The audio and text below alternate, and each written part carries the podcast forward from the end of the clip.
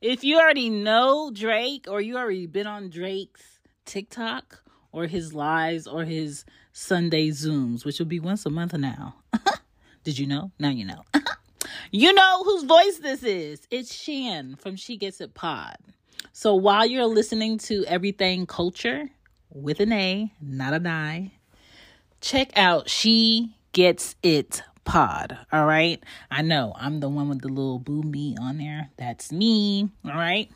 New season, new season 22, giving y'all encouragement, motivation, and a real insight in the things that I think about on a daily, but I'm saying them out loud to y'all.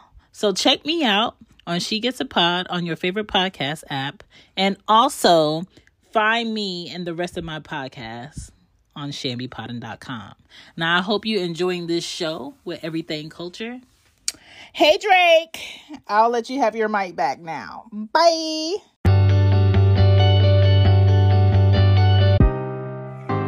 Am I kicking it off? we back. We in it. What's up, y'all? We y'all slightly just... coordinate in the earth tones. Uh, hold on. I, I mean, mine is in my closet. Um, one time I will wear it. It's not. It's not cold enough now.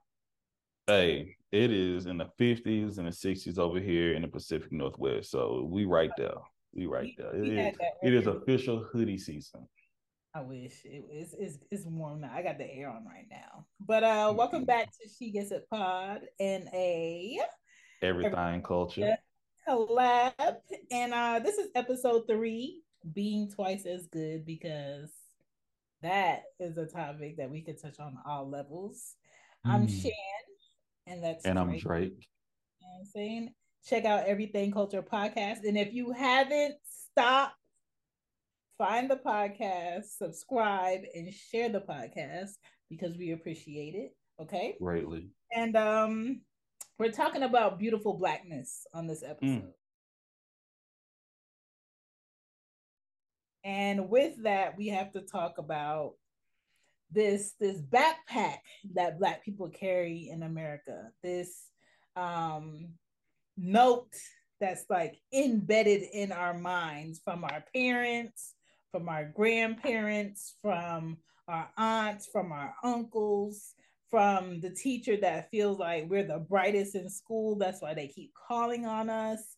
Um, mm-hmm. from that manager that believes in you just wants to challenge you all the time so they add a little bit onto what you got going on in a workplace. Um, the way that you dress yourself as a black american uh, in this country the way that you carry yourself in public how when you're upset you have to be mindful of how upset you are what you look like what energy you're giving off your facial expressions, what you do with your hands, um, and your grades going back to being a kid, how mindful you have to be about your grades and your clothes being ironed for the week and you know looking a certain way and presenting yourself a certain way and making sure this and that.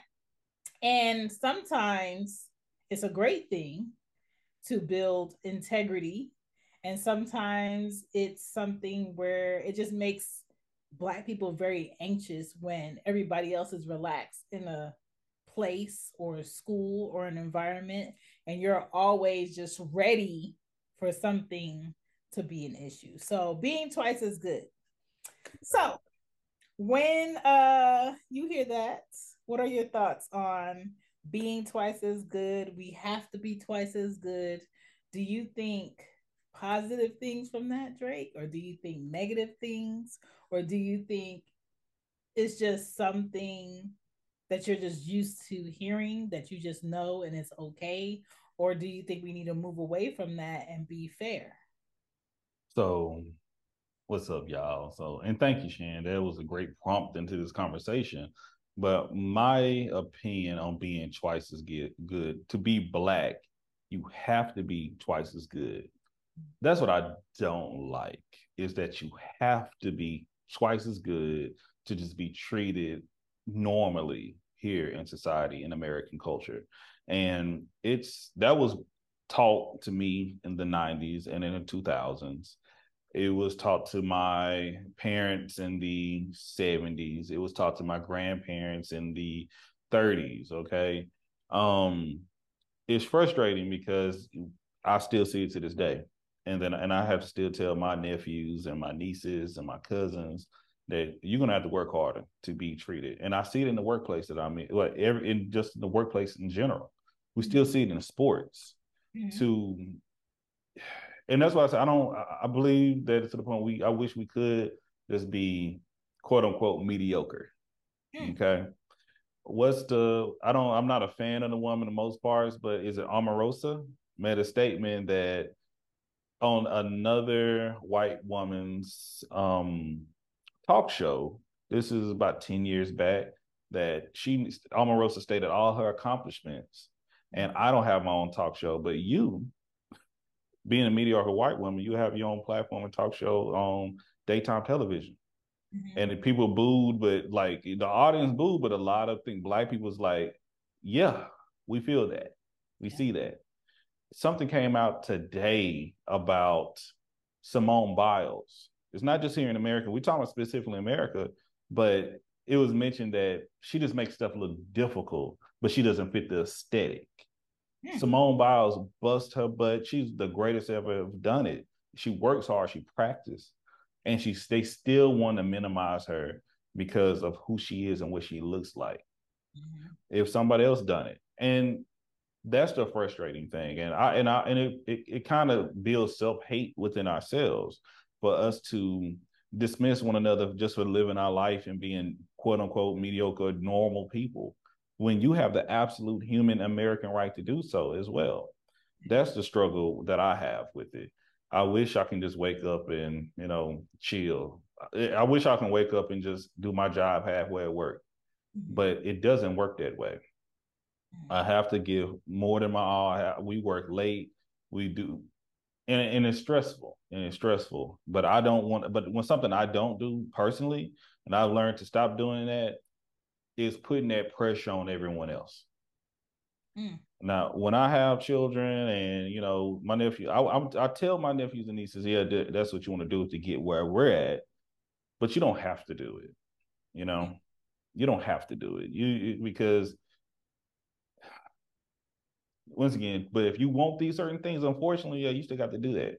You got to set yourself apart than other people, and you see your um, counterparts of other ethnicities or basically white people be direct because it's not like that in only in the black community. That's why I want to be clear. You know, it's everything culture here, yeah. but we're talking about black people right now, and it's been shown over history and still to this day in the 2020s that we still have to work twice as hard we have to practice twice as hard.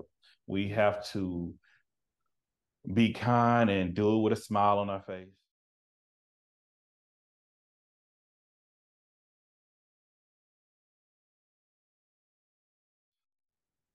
And because you mentioned just walking down the street today, I, I was I, talk, I talked to you earlier, Chan, right before this episode. I was not in the best of moods. Okay, and I had to be mindful. It's always like in the back of your head, you're still a black person. Not only I'm a black man, I'm a muscular black man, I'm a bald and bearded black man. Things that people may find attractive to me, attractive to them, other people may find as a danger. Aggressive. He looked aggressive. When I'm upset, I'm automatically a threat. Yeah, yeah. That's the scary thing about it.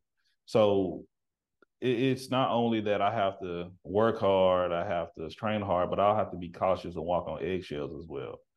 And being here in Seattle, you know, some black people feel different than that. Mm-hmm. I'm from Texas. I know the process that people may look at you and the dangers that we have potentially. Right. You know, just for being who we are. But as far as just keeping from from being an athlete and I, I, I want to share a comparison. It, it's kind of like when you see just with dancing. Oh, we could forget all that. Bring it back to just social media. Mm-hmm. The dances and the creativity we put into the things that we do is amazing. We like, we make it happen. We the sauce. Mm-hmm. You know, don't drown it. But then we see other people on the timeline, you know, I won't say directly, you know, some white folks, they do like the bare minimum and they get hella traction, followers, brand deals. And don't tag the originator. See, see you know, I'm not even talking about because I was gonna get on that. I'm talking about for just doing average stuff. Yeah. But they would take what we've com- we performed and created, mm-hmm. and then they would get the credit for it. Mm-hmm. And it's frustrating. And we and it's been people we've spoken out about it. I remember it was a trend, and on one of my one of the people I follow still do it. She just get on TikTok and she said, "I'm just gonna do basic stuff as a black girl." I'm I'm just so she just she put it. the caption number one black basic stuff as a black girl eating chips. She curl her hair, and it's not about 15, 30 seconds. And she got it from it's a, it's quite a few white women do that, and they get numbers, traction. Mm.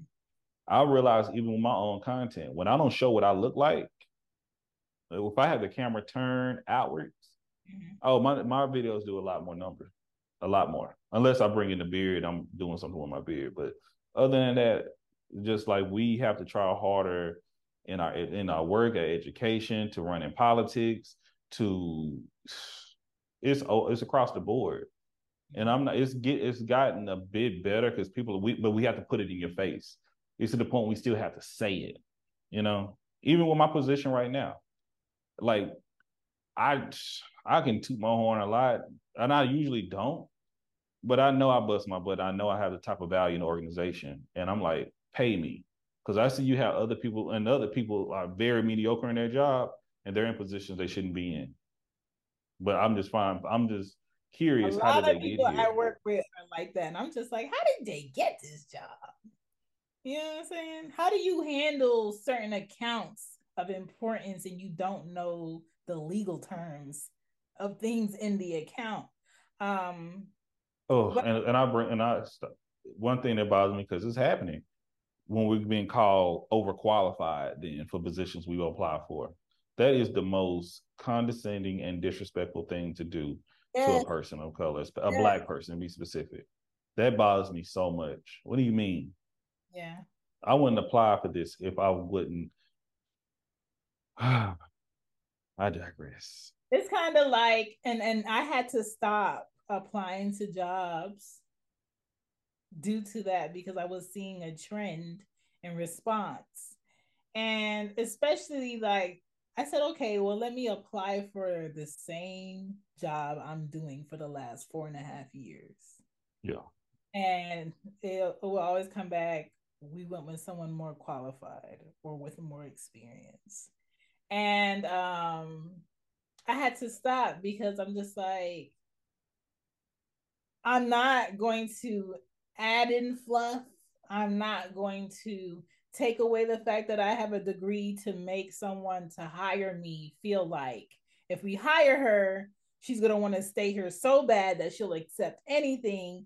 And we don't have to worry about her wanting to get in a higher position or work somewhere else. And I don't even like when people see people um as I'm only comfortable around this person if they're underneath me. And that's what it gives. It gives, I'm only comfortable with this person if they know less. I'm, only comfortable with the, around this person if they're less experienced, so I could feel more superior. And that's hard to hear after you've bust your butt to not do all the fun things that, you know, your your teenage friends were doing when you were in the house doing X, Y, and Z. Maybe you were studying more. Maybe you were practicing more so you can make sure you you got that scholarship and your parents didn't have to come out of pocket to pay for school.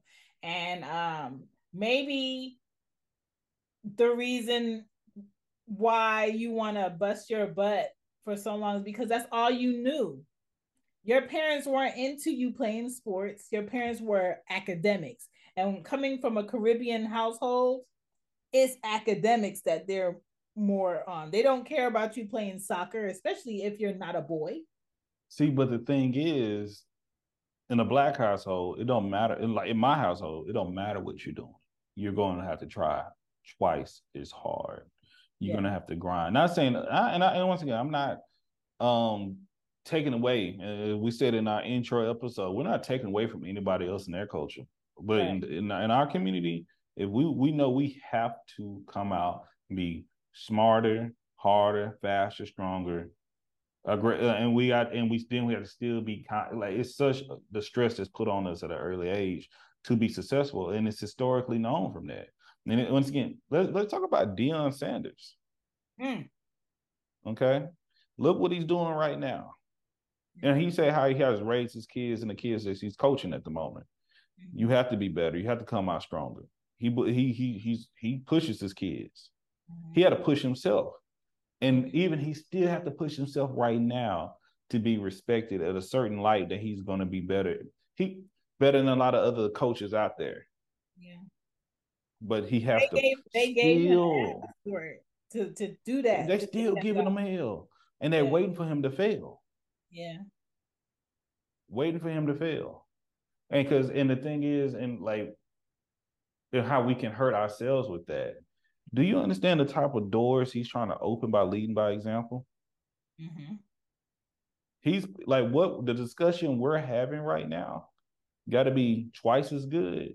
He is showing everyone that how good we are truly are that we're destined to be. And it's been noticed, it's been said before by white coaches that we can be mediocre. We just have to create this. So we have to create this system to keep them down.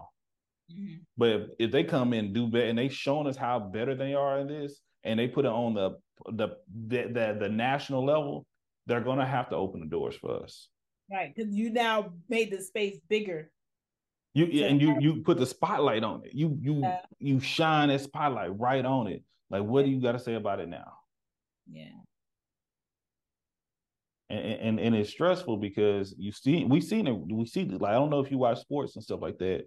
We see it right in front of us. Mhm. we we are very direct, and but we already know it.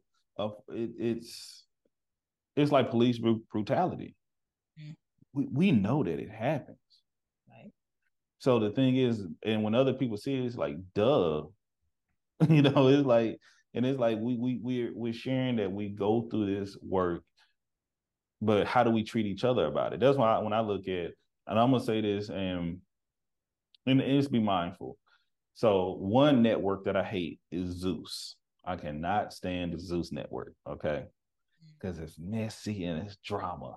It's not good for my community, in my opinion. Okay, and I'm very outspoken about it. And because I come from that, we have to work twice as hard. We have to create this image. Um, almost, almost folks. I ain't gonna argue and fight with my sister, my brother, in front of these white folks. Mhm. Okay.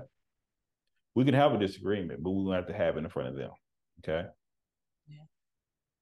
Someone said, and I, I think I tweeted something about can't stand like this, all these problems and all that. And um one of my mutuals, Candace, expressed that I, I she, she said, I look forward till we get to the day that we can have this dumb fun and with crazy stuff without having had that expectation to be better. And I was like, ooh, mm, how to how to look at myself real quick. Listen, You we know? like you know, like as a child, you go in the store and you may see a child of another culture acting a fool, and without saying, your mom ain't have to tell you, you better not. Your dad didn't have to tell you. Your grandma, it's just a look, and you just amazed, like, oh my god, they get to do that, and they still get the candy, they get to do that, and they still get the toy. Hey, some of us, of. but we, mm, mm, mm, mm. we don't. Hey, and that kind of see we kind of because we've made progress. Yeah, We've made progress. And that's the thing. What does progress look like for everyone? yeah. Because I done seen some of us cut the fool in the stove, and I'm like, yeah. it must be nice. And, and the thing is, it's like, you know, and that like, is that what we're working towards to have that type of freedom? Yeah. You know, like that. That's we got to be mindful of what we're working towards as well. Is that like is that the type of comfortability that we can? Do we want that? hmm Like, Like, I, uh, uh, uh, as, a, as a mom, as a mom, my kids wear uniform to go to school. Uniforms, okay. The uniforms are not cheap. They um, ain't. Um, and when they come home, they know like you need to take off your uniform, put it in the hamper, and just put on whatever you want to wear. That's, mm. not uniform. And I make it a point not to say your play clothes or take off your good clothes. You know what I'm saying? Mm. Because I heard that growing up with my mom and my grandma. And um, I look outside and there's this boy that lives in a cul-de-sac that goes to the same school as the girls, and he just on his scooter going around and around in circles with his uniform on. just like, no, but maybe your parents, because he's biracial, they're just like, whatever, you know. But I didn't grow up being able to play in my uniform. See, right there, that's culture. Once again, yeah. this everything culture. Because yeah. in my household, um, African American black household, if we went it was a certain point that we had uniform, we can play in that uniform, but mm-hmm. your good clothes was your clothes you got at home. Okay. Mm-hmm. Well, I got to a certain age, you you ain't you ain't supposed to have your you know, your church clothes on. That's that's your best. Okay. Your church socks. My brother used to get. Oh, you used to slide across that floor on your church socks and all that. We used to wear. We used to. This this between us. I used to put on my grandma. We used to not just me, but we used to put on my grandma wigs and get no. some church socks on, act like we were James Brown, like do the whole the, the mashed potato. Good. Oh, uh, y'all don't know nothing about that. Good. Maybe James Brown for I gotta figure out if I'm gonna be something for Halloween. But anyway, I digress. Um it's to that point that like Jordans and stuff like that. Mm-hmm.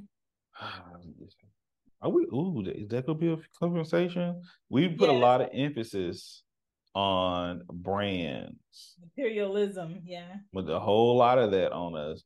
And that's why I say you can go play in them that the, the clothes because we're getting our uniforms from Target, Walmart. You know, you could have your blue.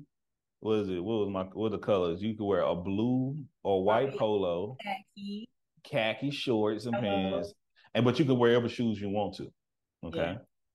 But you don't wear your good shoes at school because you can mess your good shoes up at school. You know what I mean? Yeah. So it is it's really that that's more of a culture breakdown of how we look at how you was raised in your household and what type of um income level did you have income did you have in your household too. Mm-hmm. Because how like and that's another thing. I was cussed at. I was cussed out as a child. I got whoopings and things. Mm-hmm. I don't know if I'm gonna do the same thing with my kids. I have them, you know, because I'm in a different way of life and you know different houses and things. Things are different but you're you're I think you and your wife are more emotionally aware of how to handle a situation other than physical. I think a lot of our parents just knew physically let me show you better than I can tell you because you're a child. You need to be in a child's place.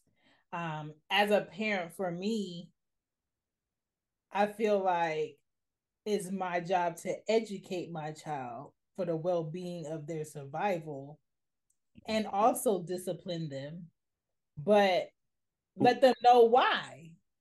Question have you ever got a whooping because of a report card? No. Oh. I haven't either but i've seen them happen. I was smart.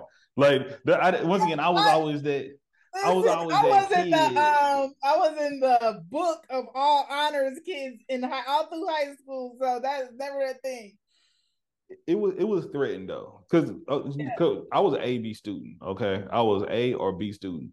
I like in my whole lifetime through like well when I was talking about from grade school, so from like kindergarten to um tw- graduate from high school, twelfth grade. I've made maybe two C's on report cards, maybe two C's, and one failing grade was a 69. And it was because I was that oh, he's still, still feeling that. Ooh, because it was it was that was more of a that was more of a beef with a teacher thing. She was trying to make an example, raggedy ass woman. Um, but the point I'm making is, um, education was big in my household. Once you get that, you got to, you better come with it. Mm. You better like it was a threat. Mm. And I thought mine was bad until I was going to school with other black kids. And one girl, she got a B and she broke, she had a whole panic attack in front of me. I'm like, girl, you got a B. Right. What? Look, Whitney, I cannot think of Whitney's last name, but her first name was Whitney. I'm talking about full breakdown, but Whitney's a doctor now. Mm. You feel me?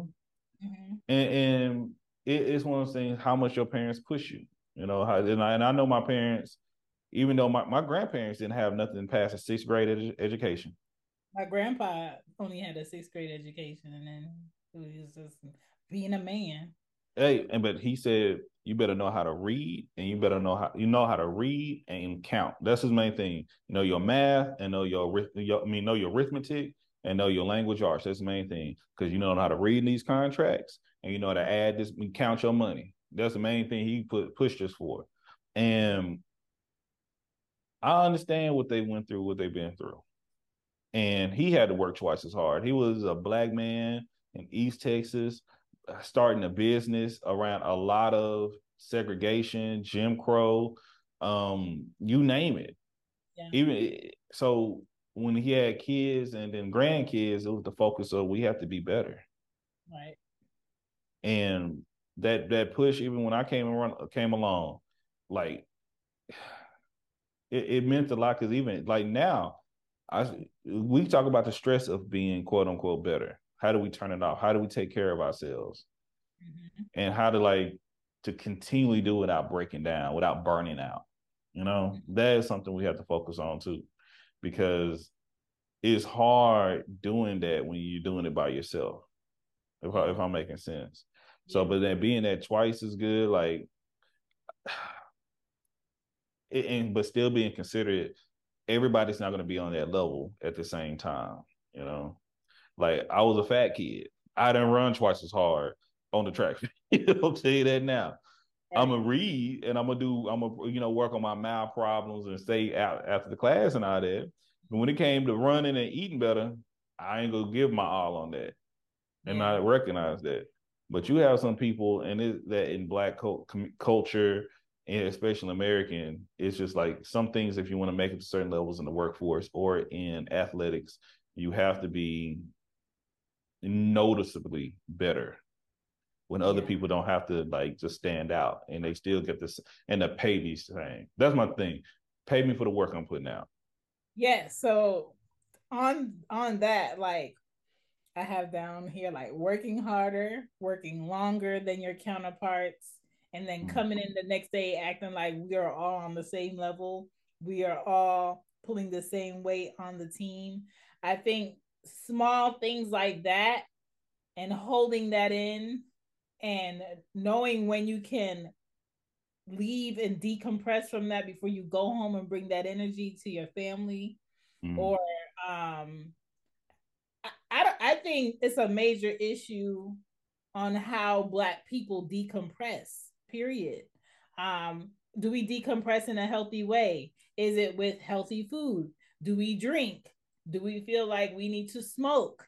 How is that helping us you know do um i i, get I some get you some cool, Kool one hundreds or Newport. No, like, no, hey, no, get you some Hennessy. That's what the pro- that when you get out of work, when you driving home, that's what that we used to see those billboards. Like, hey, y'all go watch they clone Tyrone. Um, but that's what we used to see. Those yeah. menthols that keep you cool and get you some Hennessy. Those get you addicted to these things that's going to yeah. end your life earlier. Yeah, and it's just like we need a positive outlook and an outlet to be able to get that off. A lot of um a lot of black Americans are known for getting home and sitting in their car for an hour. You know? And um I know we're not the only ones that do yeah. it, but I have a lot of family members that do it. That's just a thing. Yeah, my mom is home, but she's in the car or you know that's where they call me from to tell me about their day and then they start their next shift, and their next shift is everybody that's in the house. And mm. then, you know, by the time they fall asleep, they might fall asleep in their work clothes and they wake up tomorrow and they do it again and they do it again. So even that can lead to health issues in us. Um, I'm very happy with our generation because we're we're going to therapy, we're mm. exercising, we're eating differently, even though our family refuses to change how they eat. We're taking it upon ourselves. Okay, well, my family's gonna eat like this, and no, we might not be coming this year for Thanksgiving, and this is what I'm cooking for Thanksgiving. I know your grandma will cook food and food and food on top of food and put it in the fridge. I'm not doing that. I gotta tell the girls that here all the time. And I Anya's like, well, it kind of makes sense because if you cook this and you cook that, then you won't have to cook when when we're hungry and it'll just be in the fridge. No, no, I'm not doing it. You know, and it's it's that pushback that sometimes is harder with a generation that's stuck doing things a certain way. Um, when I'm part of that like- generation, y'all. I just want y'all to know that, like, for the people who are not able to see my face right now, um, uh-huh. I'm the generation Chan is talking about because I look forward to my dressing. I look forward to my ham.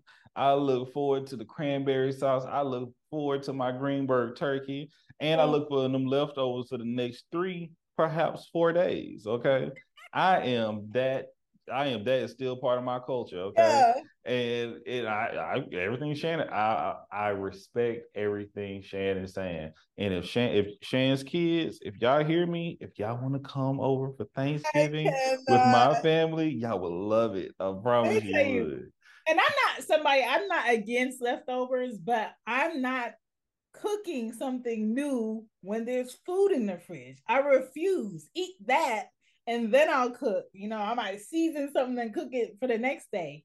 And um just getting new habits and honestly when it comes to black people in a workplace um, being unrepresented in a small gathering or in the workplace and you're always looked at to talk about black issues because that's your culture that in itself sometimes is like uh, but who told you I wanted to do it? You know? Um, and it's kind of frustrating because sometimes people don't want to hear about black culture from somebody that's not of that culture.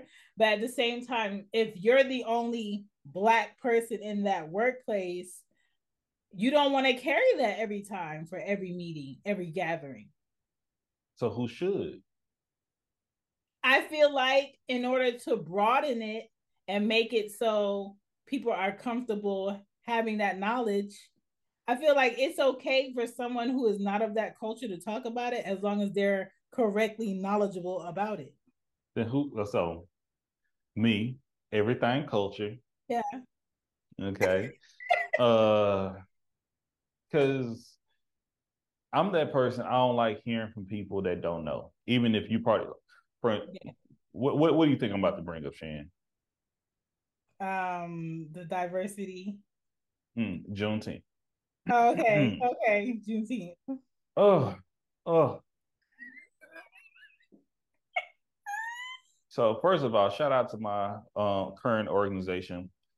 They asked me to talk about Juneteenth in 2020, my first year there. Yeah. Like, because we were talking about just holidays and how we're going to celebrate a weekend. I said I'm looking forward to Juneteenth. And someone like, can you tell us about Juneteenth? We don't know much about it. This is before people started really talking about it. Right. I'll, I'll, say less. I got a whole podcast about Juneteenth. I got this talking about it. Mm-hmm. Juneteenth is something I've been celebrating since I was a baby, since my parents was alive, since my grandparents alive. They Juneteenth is part of my culture. And I explained every black person didn't celebrate Juneteenth. Okay. But Juneteenth, it, it sparked up, became a national holiday again um, started having heavy flow, and I start hearing people, not only white people, black people that don't know a damn thing about Juneteenth talk about Juneteenth. My family talk about that. And I'm like, uh, who are you talking about this holiday I've been celebrating all my life and I've been discriminated against because I celebrated? Who are you? What do you know about it? And then when I'm telling them and educating them about it, they t- you know, they're trying to educate people, and I'm like, you got that wrong. You got that wrong, and try to get upset, but you did. You can't just make stuff up. Yeah. And like, and I tell them when I, and a lot of people, especially up here in the Pacific Northwest, that are not very um religion or church focused, I tell them like, it was Christianity focused, like Juneteenth started in the church. Mm-hmm. It started in the church. Mm-hmm. You can't leave that out. Right. You know, and they'll try to. So when we're talking about allowing people to share things, that's going back to that twice as hard. Pay me for me, to, pay me for me talking about it though. Everythang culture was created to educate people about other people's cultures from their perspective. Yeah. That's why I try to bring people on. Just it don't have to be me talking about it. I got somebody from New Orleans to come and speak about New Orleans history. Mm-hmm. Chan, if she want to speak about Philly, if she was like, I'm not a mother. I'd rather have mothers come on talk about being a mother. Yeah.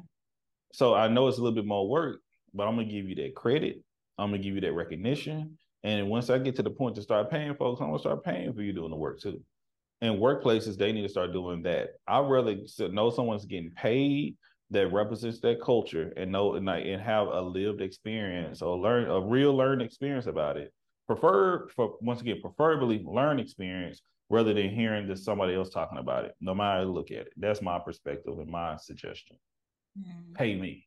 Um, now. I also want people to think about this how um, let's say a city like New York, how a lot of kids in New York grow up more independent minded, um, adult minded from the way that they have to go to school. You know, you live in this side of the city.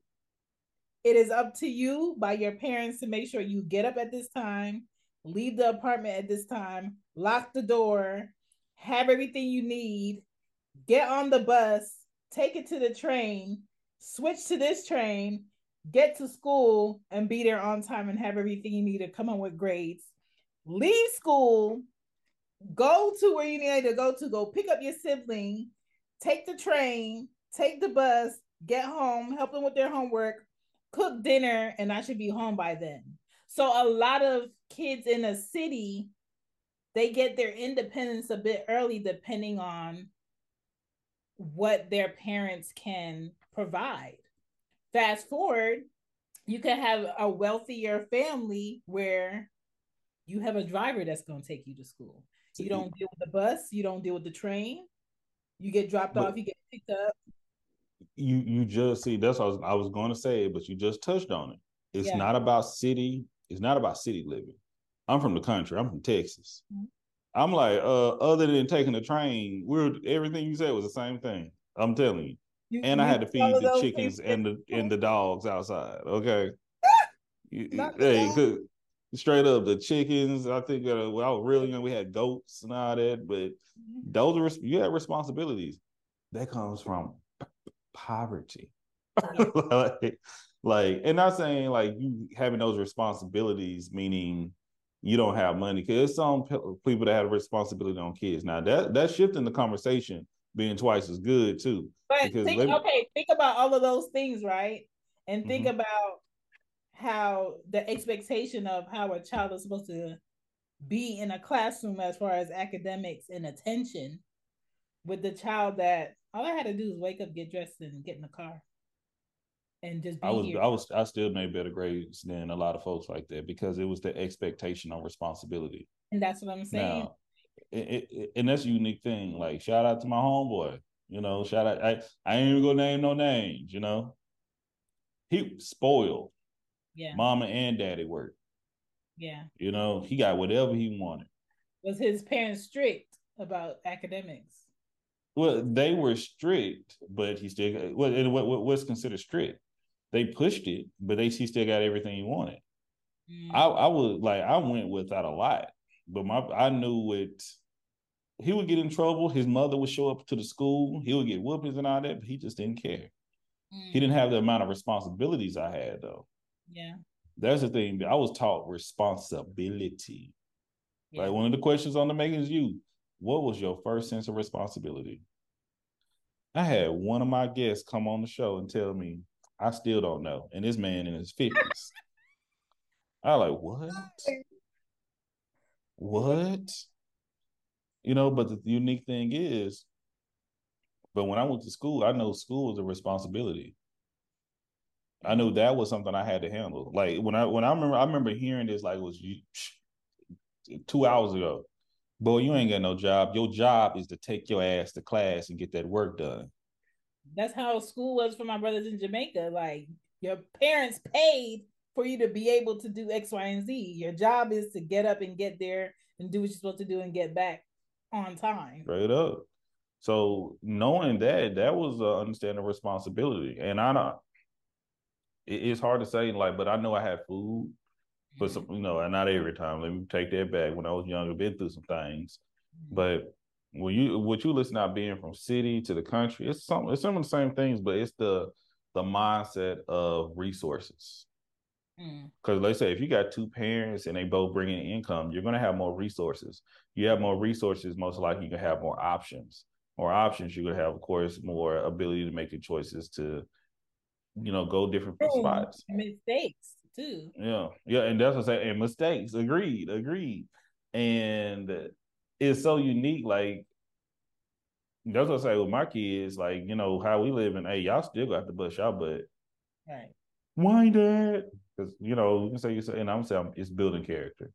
Yeah. It's going to help you more. My auntie to make me empty her uh, aquarium.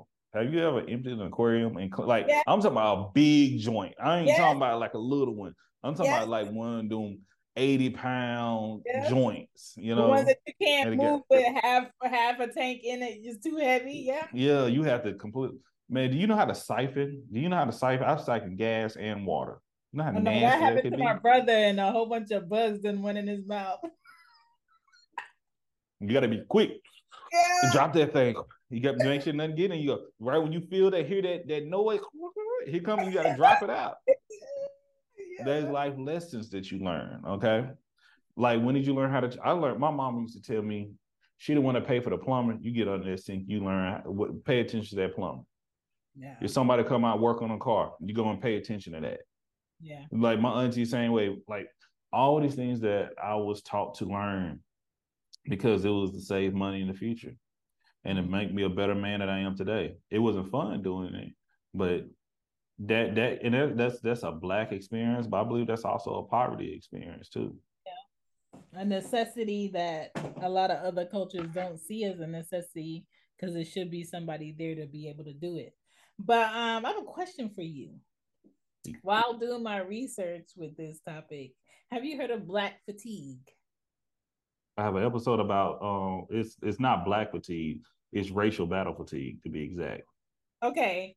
So the way that they describe this is as um living under an invisible but strong white judgment that's mm-hmm. exhausting. Yes. So um just by being black. Yeah. You should be in therapy, you should be in counseling because you're just going to be strong out because of systematic oppression that's being placed above you. Yes. yes. Season two, ah, episode seven, episode eight, I think. Mm, that man remembers. Um, I think uh, my mom, my aunts, my brothers, uh, they know that there's a certain way you speak when you're talking to certain individuals. I remember as a child being able to know who my mom was talking to on the phone. If she picked up the phone, she's like, "Hello."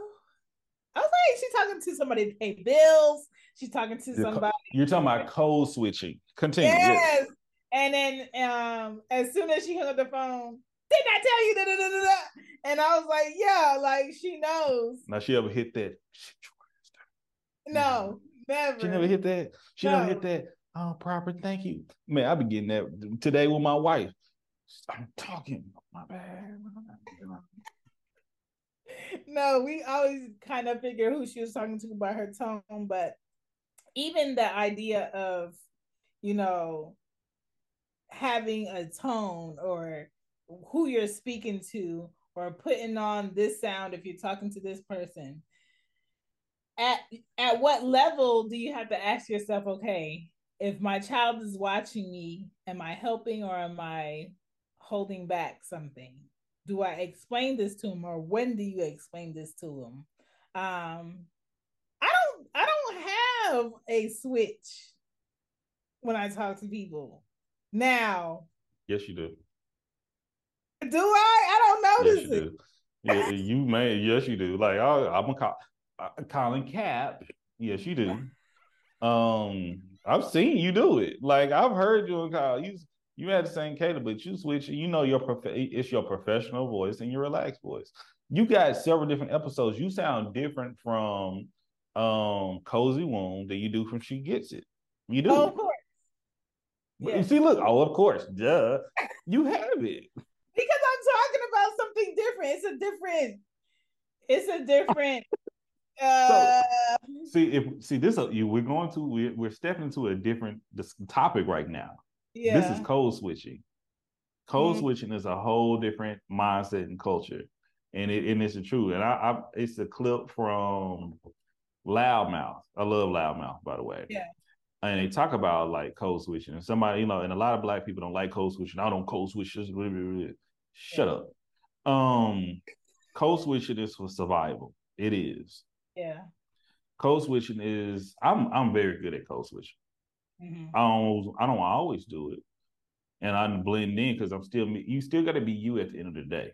Right. But even the way you dress, even with your kids, how they go to school is not how they may go to the grocery store how they may go to church may not how they go to the club. We all code switch one way or another from our dress, from our tone to what we the word. I curse. Do I curse at every spot? No.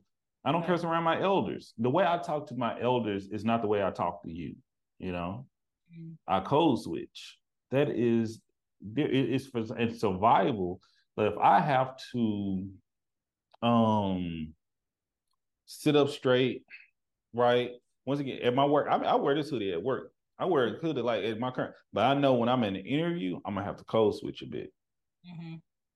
And now, do I don't know how. Once again, I don't know how often white people may have to code switch, but me being black, and I know other ethnic, but me being black, I know I have to code switch, and I don't like that. That's I'm trying to eliminate code switching for that, but no, I don't think if I think I was a different ethnicity, I think I would still code switch to a sense because it's once again you're trying to like what you're saying. Why do you code switch from cozy womb compared to um, she gets it? Because you're trying to attract or persuade a certain audience of people. Yeah, you're trying to reach a different um platform. I would say. Mm-hmm. Yeah. Okay. All right. So um about this, what would be the solution? Uh, I think when it comes to Black people in America, um, I think learning how to honor ourselves will help us, you know, with this mindset of um, working twice as hard or being twice as good. Um, say learning to say no would help us ease this sometimes. Being willing to think about our health first. You know, just because you can do these things doesn't mean you need to do all 10 things today because such and such is counting on you. Um, taking your PTO would help a lot of Black people when it comes to you feeling the impact of having to be twice as good. Uh, spending your time with family, not talking on the phone when you go on vacation, you don't have your laptop in your hand, you, you're not worried about something being due on Monday um, setting boundaries with people in the workplace, boundaries with people in public, um, boundaries sometimes with your family, uh, where, you know, some of my family that I grew up with, they might see the girl's hair out and say, when you go to comb your baby's hair. I feel like this mindset, especially when it comes to a lot of Caribbean families, is your hair is only presentable when it's straightened or it's pulled back. Um, when you have your hair out, it's just like it's too much. And in a lot of in a lot of places, I mean, UPS, what was that like four years ago? They just made it okay for um, people to have their locks worn with their uniform. A lot of schools. There's still... a law in Texas just passed that uh, I forget the name of the law that you can discriminate. Because don't forget, in the county I come in the city I come from, well, the town I lived in in Texas, Pearland, they were the school that um they the school the teachers colored in a, a boy's part in his head, like with a black market, the white teachers to be exact. And I, I wasn't the same one, but just don't forget about the black boy that had dreads and he was wrestling that made him cut his hair. Oh yeah, yeah, yeah. So it's it happens, but it's unique that when I hear when you talk about Caribbean um culture, you know, black Caribbean culture, when they they're still catching up, you know, yeah. Because it's to the point like because it was the same thing in the black culture. You got to straighten it, but I once again, you know, a lot. Of, shout out to Chris Rock for um good hair. Yeah, when he talked about that, like with the perming of the hair, all these different things, and like I love that you cut your hair, you letting it grow out. You know, that is a big thing. Loving your natural hair and embracing our beauty standards. Yeah, our beauty standards. Now, what, what we like, naturally are. I feel like I would be this contradiction of a mom to wash my hair, blow dry my hair, straighten my hair, and then feel like, okay, now we can go. When both of my girls have natural curly hair, well, that question is going to come up. Do we have to straighten our hair? Why do you have to straighten your hair? You know what I'm saying? And I just want them to grow up feeling comfortable as who they are instead of having to make yourself fit into these boxes of acceptance outside. Um, now, if they grow up and they want to straighten their hair, cool, but it's not something you have to do in order yeah. to be ready. And um, and I think that goes back to the very beginning of this when it was asked about my feelings about the being twice as good. I don't want to have to be twice as good. Yeah. I want it to be a choice. If yeah. I choose to do better, if I choose to stay late. If I choose to do this to take steps and I'm getting compensated more for it or recognized more for it, that's what I want. I don't want to have to do twice as good to get the bare or the basic as everybody else. Mm-hmm. That, that's uh, and the same thing with hair. I don't want to have to know like it's something like shave my beard. But I don't think anybody grow beard, but it is like it's so many different things that is just part of me that come out of me naturally. Like skin, we I don't know. We could talk about skin bleaching. We don't have that. Some, but it's people that still they do you you can Caribbean do it. People, I have family you know? members that still do that. But the thing is, some yeah. of them feel like they have to do it to be recognized. Yeah. Um, what's a Pinky Doll here on TikTok? Yeah. Look at the that reckon. No matter what, she was um skin whitening either naturally or through artificial intelligence to get to a point. Did she have to do it or was it a choice? Yeah. Mm. And even like the staying this idea that you have to stay longer or you have to do this or just because you were doing that this expectation is just for you to be the only one that has to do that. I think black people need to get to a point in America where those who assume we're going to do more because they're just used to you doing more, you show them the first three letters of the word assume and you go about your business. But you know that it's not only first three letters. You assume we make an ass of you and me. okay. That's yeah, I say I I did overtime, but I'm not gonna do overtime every time. And um, there's joy in saying no. There's peace in saying no, and no with no explanation is all you need sometimes. I was my my response how to make the change is to demand recognition, continue to advocate for self. Mm-hmm. And a lot of this work on the main thing you have to do is advocate for yourself because a lot of this change can't come from you. You have to come from others. Right. But you gotta stand your bound. Stand your ground. Stand up. Yes. And that is it. That is uh episode three. Well, it has been an absolute pleasure, y'all. Chan, thank you. The folks who's listening right now and watching right now, thank you. As always, you know, this is a pleasure. And we got a few more episodes, well, quite a few more episodes coming throughout this series. So we greatly urge you all to like, share, comment, and support. Make sure to check out She Gets It Pod on all platforms with Chan being the hardest working woman in podcasting. And make sure to check out Everythang Culture. That's an A, not an I. It's no I in Everythang Culture. All right. I'm country and I speak through it thoroughly.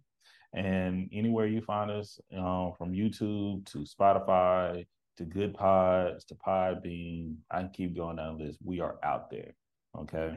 And I'm going to end it on our mission statement, which is which come from the words of Dr. Martin King Jr. that he's preached that he believed that men hate each other because they fear each other. They fear each other because they don't know each other.